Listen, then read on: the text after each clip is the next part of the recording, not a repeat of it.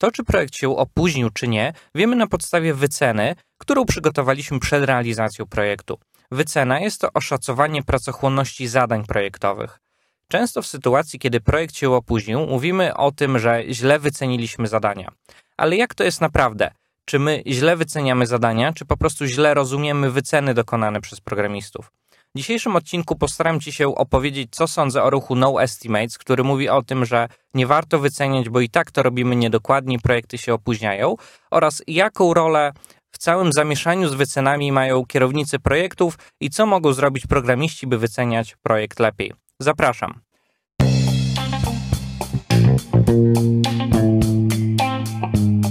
Cześć, ja nazywam się Karol Wójciszko i witam Cię w podcaście Według Planu, w którym mówię o I T. Głównie skupiam się na dokumentacjach, wycenach projektów, zarządzaniu zespołem i projektami. Podcast od praktyka dla praktyków. Zapraszam. Jeśli śledzisz bloga według planu kropka p l, to na pewno zauważyłeś, że mam też kurs wycena projektów kropka p l, w którym uczę, jak wyceniać projekty, aby kończyć je na czas. Podejście do kursu mam takie, że cały czas dogrywam nowe lekcje, nowe materiały. Tak też stało się ostatnim razem, kiedy dorzuciłem do niego materiały audio oraz dograłem dwie nowe lekcje. W związku z tym chcę podnieść cenę kursu. Ale uwaga, do dziewiątego lutego dwa tysiące dwudziestego pierwszego roku, mówię o tym, bo nie wiem, kiedy słuchasz tego odcinka, masz możliwość nabyć kurs po starej cenie wraz ze wszystkimi aktualizacjami. Czyli dołączając do kursu, będziesz miał aktualizacje, które nastąpiły wcześniej w życiu kursu oraz te, które do niego nastąpią. Także jeżeli interesuje Cię temat wycen, to zapraszam na wycena projektów kropka p l. Ten odcinek będzie pewnego rodzaju moim manifestem na temat wycen. Powiem Ci, co sądzę o wycenianiu, powiem Ci też, co sądzę o ruchu niewyceniania, czyli tak zwany hashtag No Estimates. Jest to ruch, którego koncepcja opiera się na tym, że nie warto wyceniać czasu, jaki jest nam potrzebny do wykonania zadania, bo tak czy siak wycenimy go niedokładnie, trudno jest zrobić dokładną wycenę, a przygotowanie wycen zajmuje dużo czasu, no a jak powiedziałem wcześniej, tak bywają niedokładne. Więc zwolennicy tego ruchu twierdzą, że nie warto wyceniać. Ja się z tym nie do końca zgadzam i spróbuję się odnieść do tego ruchu, co tak naprawdę o tym sądzę. Na początku chciałbym powiedzieć o takich pewnych założeniach logicznych, które ja zakładam, żebyś lepiej zrozumiał po prostu dalsze części podcastu. I pierwszą taką kwestią, którą sobie wypisałem, to jest, czy wycena wpływa na termin wykonania. Czy wpływa na termin wykonania zadania przez programistę. I tutaj według mnie nie, bo to, czy wycenimy zadanie i nie dotrzymamy terminu, czy nie wycenimy go wcale, to i tak czy siak musimy wykonać tą samą robotę programistyczną. Tyle, że bez deklaracji w postaci czasu wyceny. Oczywiście można tutaj powiedzieć, że zadanie wycenione wywołuje jakąś presję u programisty, większą mobilizację, ale to według mnie ma takie same znaczenie, czy ktoś ma dzisiaj gorszy czy lepszy dzień. Czasami jesteśmy bardziej produktywni, czasami jesteśmy przeziębieni, przez co mniej wydajni. Tak samo jest z wyceną, czyli deklaracją programisty. Jedni będą czuli presję i będą zmobilizowani, na innych nie wpływa to wcale, a jeszcze na innych w związku z tym, że wycenili, będą tak sparaliżowani tą presją, że ich to nawet spowolni. Ja osobiście tego faktu, że programista wyceni zadanie, nie rozpatruję jako czynnik, który miałby cokolwiek przyspieszyć lub spowolnić. To jest po prostu coś odrębnego. Pewnie ma to wpływ, ale na tyle nieprzewidywalny dla każdego pracownika, że na dzień dzisiejszy jest to po prostu nie do ogarnięcia i należy założyć, że wycena nie wpływa na termin wykonania zadania. Często rozmawiając ze zwolennikami ruchu No Estimates, dostaję takie pytanie, często są oni programistami, skoro wycena nie ma znaczenia, to po co wyceniać? I tak naprawdę to pytanie jest tendencyjne i źle zadane, ale właśnie w takiej formie zazwyczaj je słyszę. I z punktu widzenia programisty, wycena nie ma znaczenia i nie warto wyceniać. I tutaj koniec i kropka, w pełni się z nimi zgadzam. Programista ma wykonać zadanie, napisać dany feature, czy go wyceni, czy nie wyceni, to ten feature i tak musi być zrobiony. Więc z punktu widzenia programisty nie ma to różnicy. Jest jedynie dla niego niedogodność, bo zamiast pracować, musi poświęcić czas na wycenę. W przypadku niektórych typów osobowości jest to dodatkowy stres, bo trzeba coś zadeklarować. Wcześniej wspomniałem, że to pytanie, skoro wycena nie ma znaczenia, to po co wyceniać, jest źle sformułowane i to pytanie jest błędnie zadane, bo wszystko zależy, gdzie się siedzi. Dla programisty jest to bez znaczenia, ale dla biznesu ma to ogromne znaczenie. więc tylko oczami programisty wycena nie ma znaczenia, ale tak czy siak trzeba ją zrobić. Ja wielokrotnie powtarzam, że to I T jest dla biznesu, a nie biznes dla I T. Większość komercyjnych projektów toczy się dlatego, że potrzebują wsparcia I T. Gdyby to wsparcie nie było potrzebne, to wyceny również nie byłyby potrzebne, bo programiści nie mieliby pracy. Podstawową sprawą jest to, że wyceny nie są dla programistów, tylko dla biznesu. Kwestionowanie przez programistę tego, czy wycenianie ma sens, jest tożsame z tym, jakby programista kwestionował zasadność feature'a, który tworzy. Powiedzmy, że się zastanawia, czy dane zadanie ma sens, czy nie i powiedzmy nie chce robić danego zadania. Nie jest to ważne, co programista uważa o zasadności projektu. Może uważać, że projekt, który realizuje, jest bez sensu i nieprzydatny. Ma prawo do opinii, ale on nie robi go dla siebie, tylko dla klienta. Analogicznie jest z wycenianiem. Programista może twierdzić, że wycena jest bez znaczenia, bo nie jest mu potrzebna. Głównym powodem zatrudnienia programisty jest dowiezienie rezultatów sprzedażowych, nie samo programowanie dla programowania. Można się na wycenę obrażać, można być niechętnym, ale często trzeba je zrobić, bo są potrzebne klientowi. Dlaczego biznes w ogóle potrzebuje tych wycen? Wcześniej powiedziałem, że programiści niechętnie wyceniają zadania, bo nie rozumieją tego sensu, bo te wyceny nie są im do niczego potrzebne, są potrzebne biznesowi. A teraz odpowiem, dlaczego w ogóle ten biznes potrzebuje tych wycen. I tutaj przechodzimy do sedna. Ja nie jestem zaskoczony tym, że programiści nie rozumieją zasadności wyceniania. Tutaj nie chodzi mi konkretnie o programistów, a bardziej o sposób myślenia pracownika etatowego. Do zrozumienia potrzeby posiadania wycen trzeba wyjść z perspektywy myślenia pracownika etatowego, co jest bardzo trudne. Powiem teraz swoją subiektywną opinię na temat prowadzenia biznesu, bo ty być może masz inną, ale według mnie nie jest możliwe prowadzenie biznesu odpowiedzialnie, bez planowania, harmonogramowania i starania się przewidzieć przyszłości. Ja sam inaczej nie potrafię, staram się dostrzegać ryzyka zanim one wystąpią, żeby przygotować plan A, B i C. Taki sposób myślenia powoduje u mnie, że rozumiem zasadność wycen przez programistów, a wyceny są potrzebne biznesowi właśnie do planowania. Bez wyceny nie jesteśmy w stanie oszacować kosztów danego projektu, w myśleniu etatowym ciężko jest złapać tą zależność, ale jeśli ktoś wyceni zadanie na powiedzmy nie wiem, osiemdziesiąt roboczogodzin, to generalizując i bardzo upraszczając, koszt tego feature'a to połowa pensji danego programisty, no bo powiedzmy etat ma sto sześćdziesiąt.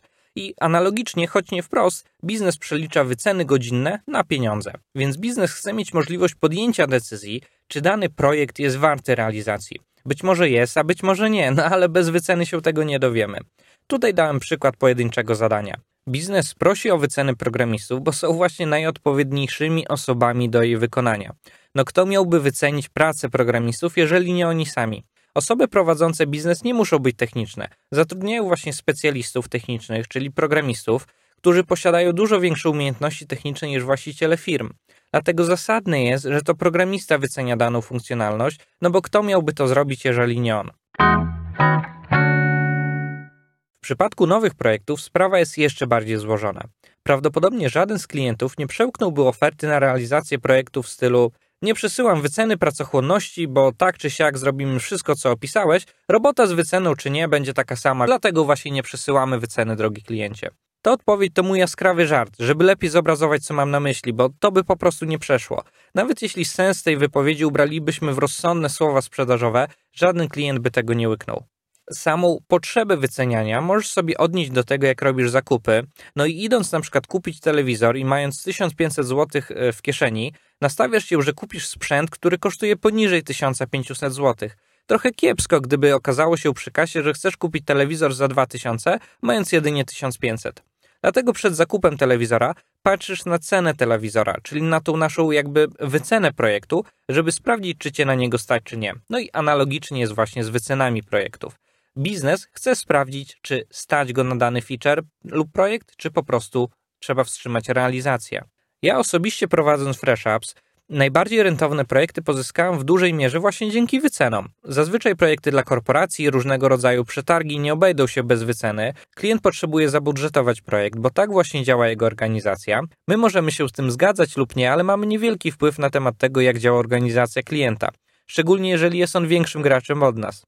Należy zrozumieć, że to wszystko jest małym elementem większej układanki, bo zazwyczaj jest tak, że to klient główny chce właśnie tej wyceny. Firma, która jest jego wykonawcą, też potrzebuje wyceny, żeby przedstawić ją klientowi i ta właśnie firma pyta programisty, żeby dał wycenę, którą potrzebują oni, którą przekażą klientowi prawdopodobnie z jakimś narzutem I tutaj mamy ten zgrzyt, że programista twierdzi, że ta wycena nie ma znaczenia.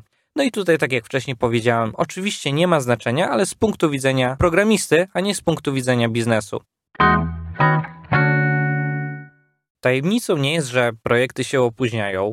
Opóźniają się przez to, że niedokładnie je wyceniamy, a nie wyceniamy ich dokładnie dlatego, bo wycenianie jest po prostu trudne. Więc musimy założyć to, że wyceny są pewnego rodzaju niedokładnością i pewnym ryzykiem. Kolejne pytanie się rodzi, po co biznesowi są niedokładne wyceny? Ustaliliśmy już, że wycenianie jest pracochłonne i trudne. Często wyceniamy nie dotrzymując estymat. Można zadać zasadne pytanie, po co wyceniać? Lepiej zróbmy generator liczb losowych do wyceny zadań, prawda? Chciałbym Ci jeszcze wytłumaczyć jedno pojęcie, a właściwie dwa pojęcia, żebyś lepiej zrozumiał dalszy kontekst.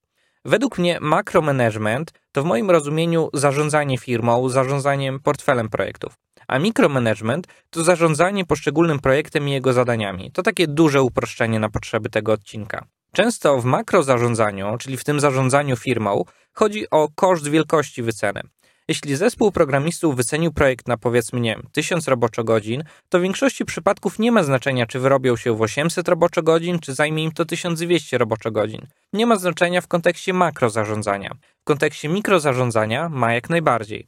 I biznes, czyli te makrozarządzanie, zakłada pewne ryzyko i bufory i w ofercie tą pierwotną wycenę tysiąc roboczogodzin, które utrzymali, podnoszą powiedzmy, nie wiem, nakładając te wszystkie bufory i ryzyka do dwa tysiące roboczogodzin. To tylko przykład, żeby zobrazować Ci, co mam na myśli. Więc wycena nie ma znaczenia do tego momentu, dopóki nie przekracza poza zaplanowane widełki, czyli poza ten bufor. I tutaj taka informacja spod stołu. Byłem wielokrotnie świadkiem sytuacji, gdzie oferty były przygotowywane na zasadzie o, dopiszmy tutaj trzy zera i będzie ok. W takim przypadku niedotrzymanie wyceny nawet o dwadzieścia procent spóźnienia programistów nie powoduje ryzyka dla biznesu, a jedynie dla harmonogramu, bo projekt opóźni się, ale zachowamy ten nasz budżet projektowy, projekt będzie wraz rentowny. Więc moim zdaniem w sytuacji, gdy nie mamy dużo czasu na zrobienie wyceny, a zakres, który wycenia programista ma wiele niewiadomych, to jak najbardziej są w porządku wyceny na zasadzie wariant pesymistyczny, realistyczny i optymistyczny. Gdzie optymistyczna to wariant, gdzie wszystko idzie tak jak zaplanowaliśmy, pesymistyczna to wariant, w którym nic nie idzie jak zaplanowaliśmy, a realistyczna to scenariusz oczekiwany na bazie naszych doświadczeń. To jest bardzo cenna wskazówka dla makrozarządzania, bo może podjąć ryzyko, z którą wycen weźmie pod uwagę. Czy bliżej optymistycznej, czy pesymistycznej, tutaj decyduje biznes, a nie programista, którą finalnie wezmą do umowy. I to po części zdejmuje z programisty taką odpowiedzialność, bo on zrobił co mógł, wycenił w trzech wariantach, dał najbardziej precyzyjną odpowiedź, jaką był w stanie, a pomimo wci- wciąż nie wiemy, ile czasu zajmie realizacja. Ale jest to jak najbardziej ok, bo to biznes powinien wziąć ryzyko za tę sytuację, a nie programista. Wyceny są biznesowi potrzebne do tego, żeby móc oszacować to właśnie ryzyko i świadomie podejść do planowania biznesu. I teraz skąd konflikty na temat wycen na linii programista-kierownik projektu? Konflikty są objawem tego, że ze strony programistów jest brak zrozumienia, do czego biznes wykorzystuje wyceny, a ze strony biznesu jest to brak zrozumienia, że wyceny programistów to nie cyrograf, tylko szacunek i przewidywania. Jest to takie myślenie życzeniowe, a biznes niestety traktuje to bardzo, bardzo na poważnie, nie nakładając żadnego ryzyka na to. Tu chcę zaznaczyć, że dużo winy całego konfliktu leży też po stronie biznesu, głównie w mikromanagemencie, czyli zarządzanie tym poszczególnym projektem. Często niestety zdarza się tak, że kierownicy projektu nie rozumieją tematu wycen, podobnie jak programiści. Tacy kierownicy projektu traktują wyceny programistów jako deklaracje sto procent pewne. Kiedy tylko programiście podwinie się noga, to pytają, o, a dlaczego ci się spóźniło to zadanie? Przecież mówiłeś, że zajmie dwa dni, a zajęło trzy. Dlaczego? Pytanie wkurzające dla każdego programisty, no bo trzeba się tłumaczyć. Jest to poniekąd nieformalna kara dla programisty. Ja już mówiłem o tym em, na swoim blogu w artykule, czy kary na programisty wpływają na termin wykonania, więc zachęcam do zapoznania się tym. Artykuł oczywiście w notatkach do tego odcinka. I takie podejście ze strony kierowników, którzy błędnie zakładają tą pewność na niepewność wycen, rodzi szereg konfliktów, bo oczekiwania są nierealne względem możliwości programistów. Podejrzewam, że dużą rolę całego konfliktu o wyceny powodują osoby zarządzające projektami, tak zwany, no właśnie ten mikromanagement, którzy nie widzą szerszego obrazka, ich nastawienie i reakcja przekłada się w dół na programistów, którzy niechętnie podchodzą do wycen i stresują się nimi. No bo jeżeli ktoś będzie cię karał za to, że się pomylisz, no to niechętnie wyceniasz zadania, dajesz większe bufory, żeby mieć pewność, że się zmieścisz w tej wycenie, to powoduje opóźnienie harmonogramów. No, generalnie temat rzeka, na swoim blogu to dokładnie opisywałem, więc zapraszam cię do przeczytania. I tutaj główną winą kierowników projektu jest to, że nie potrafią zarządzić tym ryzykiem związanym z wyceną i obarczają tym programistów. Szalone rzeczy, ale niestety często spotykane w projektach. No i tutaj, tak jak mówiłem wcześniej, że no, wycena to nie jest termin ukończenia. Jest to kolejna rzecz, której nie rozumie spora liczba kierowników projektu i powoduje to szereg konfliktów. Wycena, czyli oszacowanie pracochłonności zadania, mówi o objętości pracy, a nie o terminie wykonania. Oczywiście często jest to zbieżne, jeżeli założymy, że ta wycena jest w stu procentach dobra i w momencie, kiedy pracujemy nad zadaniem nieprzerwanie i ciągiem. Często się zdarza jednak, że priorytety zadań się zmieniają, dochodzą nowe tematy, które trzeba usłużyć i programiści manewrują między nimi. Więc przykładowo zadanie wycenione na dziesięć roboczogodzin, jeśli będzie robione po dwie godziny dziennie, zajmie w teorii pięć dni zamiast jednego z kawałkiem, prawda? Bo dziesięć roboczogodzin to jedynie objętość prac. Możemy je wykonać jednego dnia lub rozłożyć na cały tydzień. Tutaj dochodzi nam temat wielozadaniowości i zmian kontekstu podczas pracy. W pracy takim trybem nad zadaniem podejrzewam, że czas realizacji, które pierwotnie zakładaliśmy na dziesięć godzin, ale pracujemy naprzemiennie pomiędzy kilkoma zadaniami, to faktyczny czas realizacji będzie nawet bliższy piętnastu lub nawet dwudziestu, ze względu na to, że cały czas musimy się przełączać między zadaniami i łapać ten kontekst. Nie chcę się tutaj rozwodzić na temat produktywności, chcę tylko zwrócić uwagę, że wielu kierowników projektu błędnie traktuje wycenę jako termin ukończenia, nie uwzględniając trybu pracy nad zadaniem, a jest to niezwykle ważne. To powoduje konflikt i konieczność tłumaczenia się. Programista, żeby to wytłumaczyć, musi podać listę zadań, które wykonywał i czuje kompletny brak zaufania ze strony kierownika projektu, co oczywiście nie jest prawdą, tylko czasami obowiązkiem, żeby o to zapytać, no ale takie sytuacje zaogniają jedynie konflikt i zniechęcają programistów do wyceny zadań. Często też dostaję takie stwierdzenie, że no jak się opóźni zadanie, to jest wtedy właśnie ta kara formalna czy nieformalna, są jakieś trudne pytania. Natomiast jeżeli programista skończy zadanie wcześniej, to nikt nie pochwali za to, prawda? No i do tego też chciałbym się odnieść. No bo skończenie zadania wcześniej to pomyłka w wycenie. Słowo pomyłka jest oczywiście w cudzysłowie.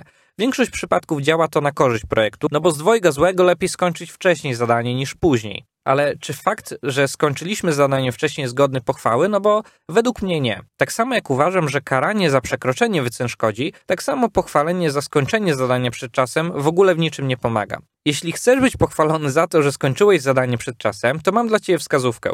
Pomnóż swoją wycenę razy dziesięć i oddaj jak najszybciej zadanie bez względu na jakość. Powyższa wskazówka jest jaskrawa, ale mam nadzieję, że nakreśli ci to, do czego prowadzi chwalenie za skończenie wycen wcześniej. Czyli po prostu powiedz mi, po czym cię oceniają, a powiem ci, jak się będziesz zachowywał. Czyli wystarczy wtedy podnieść wycenę jakoś maksymalnie dużo, oddać zadanie jak najszybciej, no i zawsze będziemy kończyć yy, pracę w terminie. No ale niestety nie o to chodzi kierownikom projektu, no bo często nawet korzystnie jest podjąć pewne drobne spóźnienie zadania, ale mieć rozwiązanie w lepszej jakości. Wprowadzanie takiej tendencji chwalenia i nagród za wcześniejsze wykonanie zadania jest według mnie niewłaściwe. Bo tutaj trzeba sobie powiedzieć, że ludzie z natury są dobrzy i chcą pracować tak, jak od nich oczekujesz. Więc jeśli powiesz im, że chodzi tylko o skończenie wyceny przed czasem, bez względu na jakość, to masz gotowy dług technologiczny do odebrania. Jestem wielkim zwolennikiem chwalenia. Uważam, że powinniśmy chwalić ludzi za profesjonalną i rzetelną pracę.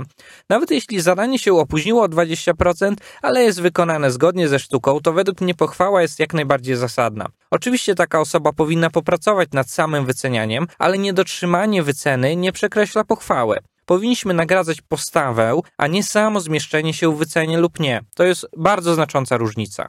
Poza tym musimy pamiętać, że w zdecydowanej większości programista jest zatrudniony na pensję ryczałtową, więc płacimy poniekąd za poświęcony czas. Nie rozumiem więc oburzenia ludzi, tutaj mówię jako programistów, którzy nie chcą kończyć zadań wcześniej, bo dostaną kolejne. No właśnie, słuchajcie, na tym polega praca.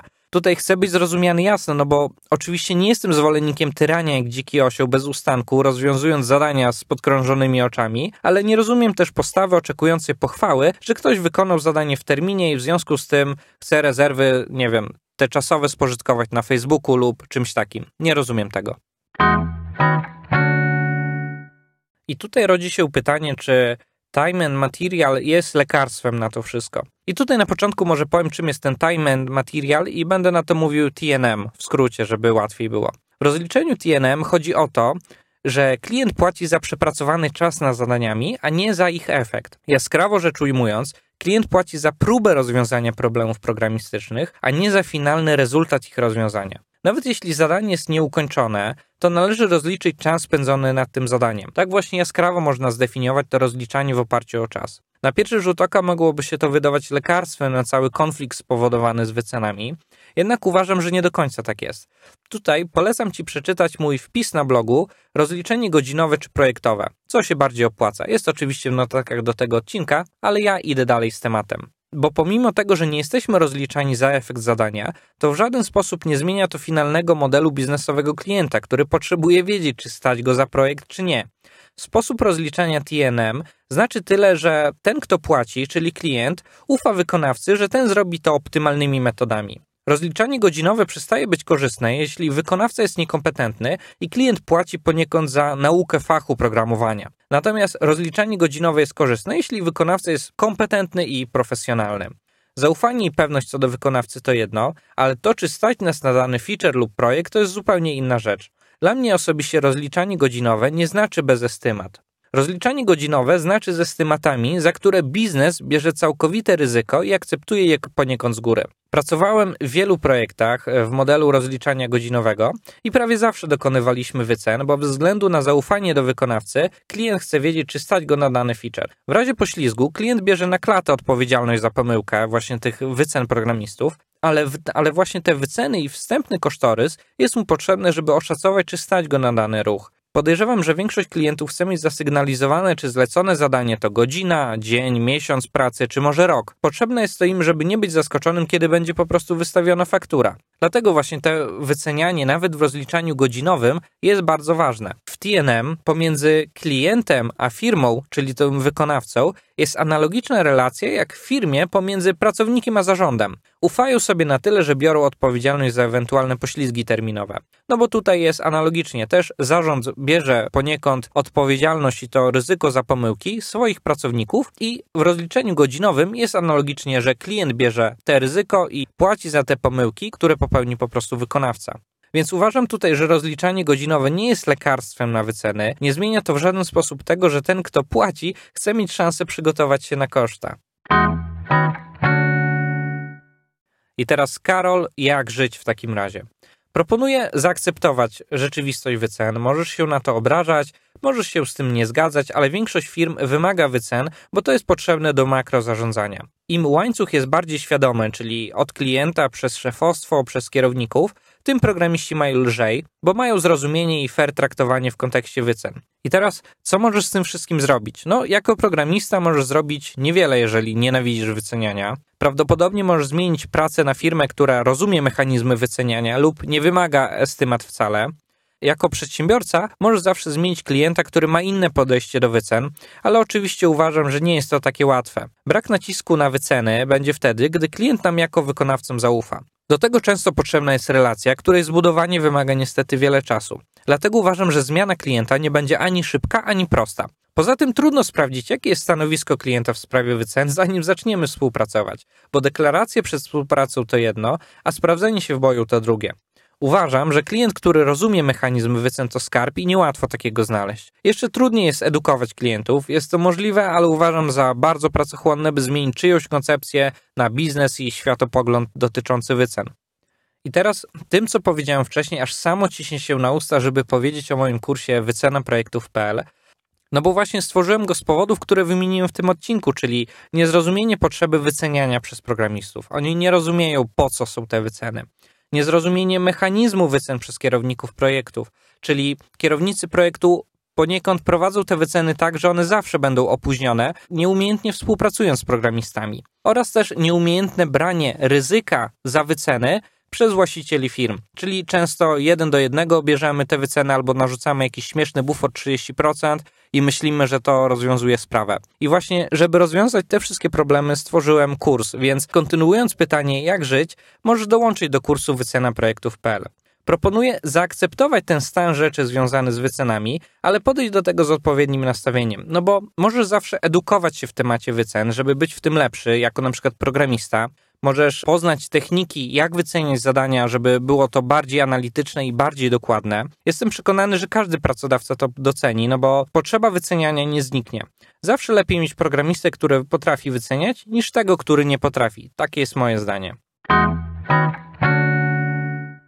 I teraz podsumowując ten cały odcinek. Wycenianie powoduje konflikty, bo brakuje zrozumienia tego mechanizmu. Programiści nie chcą wyceniać, bo z ich punktu widzenia taka deklaracja niczego nie zmieni. Tak czy siak muszą zrobić robotę. Kierownicy nie rozumieją, że wyceny programistów są często myśleniem życzeniowym, które błędnie traktują jako obietnice nawet podpisane krwią, jako cyrograf jakiś. Uważam, że potrzeba wyceniania i szacowania prędko się nie zmieni, bo to I T jest dla biznesu, a nie biznes dla I T. To końcowy klient potrzebuje wyceny, a firmy się będą do tego po prostu dostosowywały. Niestety mało jest klientów świadomych na tyle, by całkowicie odrzucić wyceny, zwłaszcza, że zazwyczaj płatnikiem jest firma nietechnologiczna, która oczekuje od nas technologicznych rozwiązań. No bo, tak jak wcześniej mówiłem, to właśnie I T jest dla biznesu, a nie biznes dla I T.